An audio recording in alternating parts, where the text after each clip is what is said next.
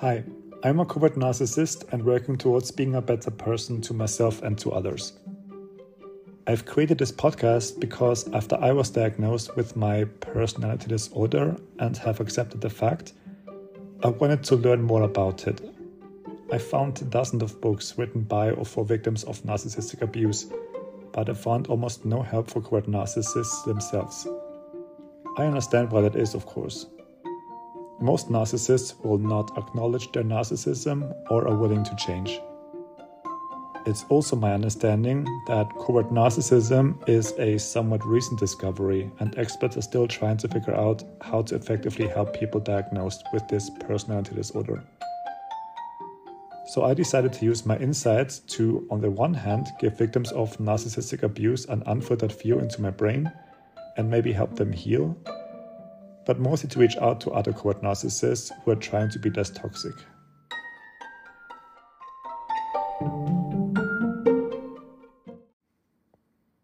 Welcome back to season 3 of The Covert Narcissist. And as this podcast's name suggests, this is a podcast about covert narcissism. In Taylor Swift's song Anti Hero, a line caught my attention. Did you hear my covert narcissism I disguise as altruism? We know that Taylor is a terrific songwriter and most of her songs are based on a personal experience. She also said in her Midnight's Mayhem, describing the song, and I quote here We all hate things about ourselves, and it's all of those aspects of the things we like and dislike about ourselves that we have to come to terms with if we're going to be this person. So I like Antihero a lot because I think it's really honest. With that in mind, let's go down this rabbit hole. Let's assume Taylor Swift did not mean to call herself a covert narcissist just for fun, but that she is indeed a covert narcissist. In season 3, I want to dedicate each episode to an album by Taylor Swift, scanning her lyrics for covert narcissistic clues. I'm only using the original albums, no re recordings or bonus tracks from deluxe versions, etc. Of course, all of this has to be taken with a grain of salt as with any piece of literature.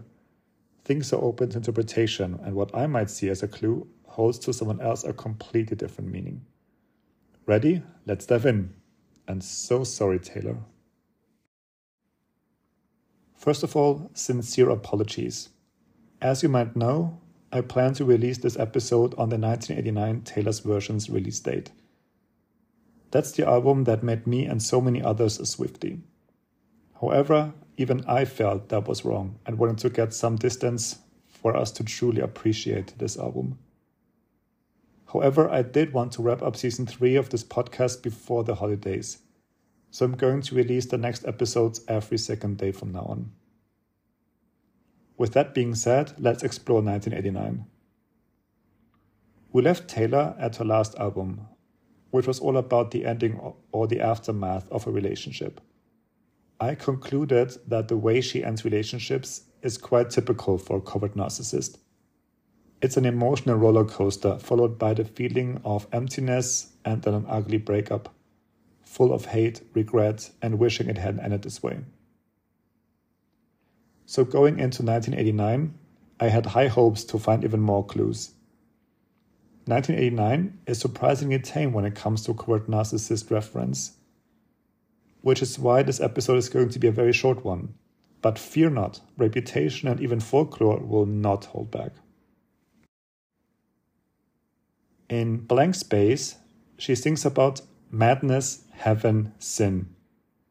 The much discussed roller coaster of a love a covert narcissist finds himself or herself in. This continues in the chorus. Is it gonna go down in flames? And she asks if the price is worth the pain. She goes on claiming that boys only want love if it's torture. If that's not toxic enough for you, she describes the love story highly emotionally with the words screaming, crying, perfect storm, I can make all the tables turn. Rose garden filled with thorns, keep you second guessing. This is all super typical for a covert narcissist in relationship. It's a play with fire. It's emotional. It's heaven first and then hell. As I've mentioned in the last episode, covert narcissists tend to seek out the alpha types, narcissists in general. We know they're trouble, but we still go after them because we want to elevate our own ego by owning them, by being part of their life, by showing to everyone that we are the ones who got them. And she calls her new love interest her, and I quote, next mistake. So she knows she's getting herself into trouble. She is seeking out this person she wants, but she knows this is not going to end well. Bad Blood. The title gives it away. I don't even need to say more about this, but I will. I've mentioned numerous times now how covert narcissists will always choose revenge over forgiveness. It's not in our nature to forgive. In our minds, we're always the victims of a situation and the other ones did us wrong. And now we are the ones who are out for justice, even if we have to take care of karma ourselves. Bad Blood is kinda like our anthem. Not once in a song she critically questions herself if she did anything wrong. We only learn how she is the victim of a person who doesn't treat her well, and how she has no other choice than to seek revenge.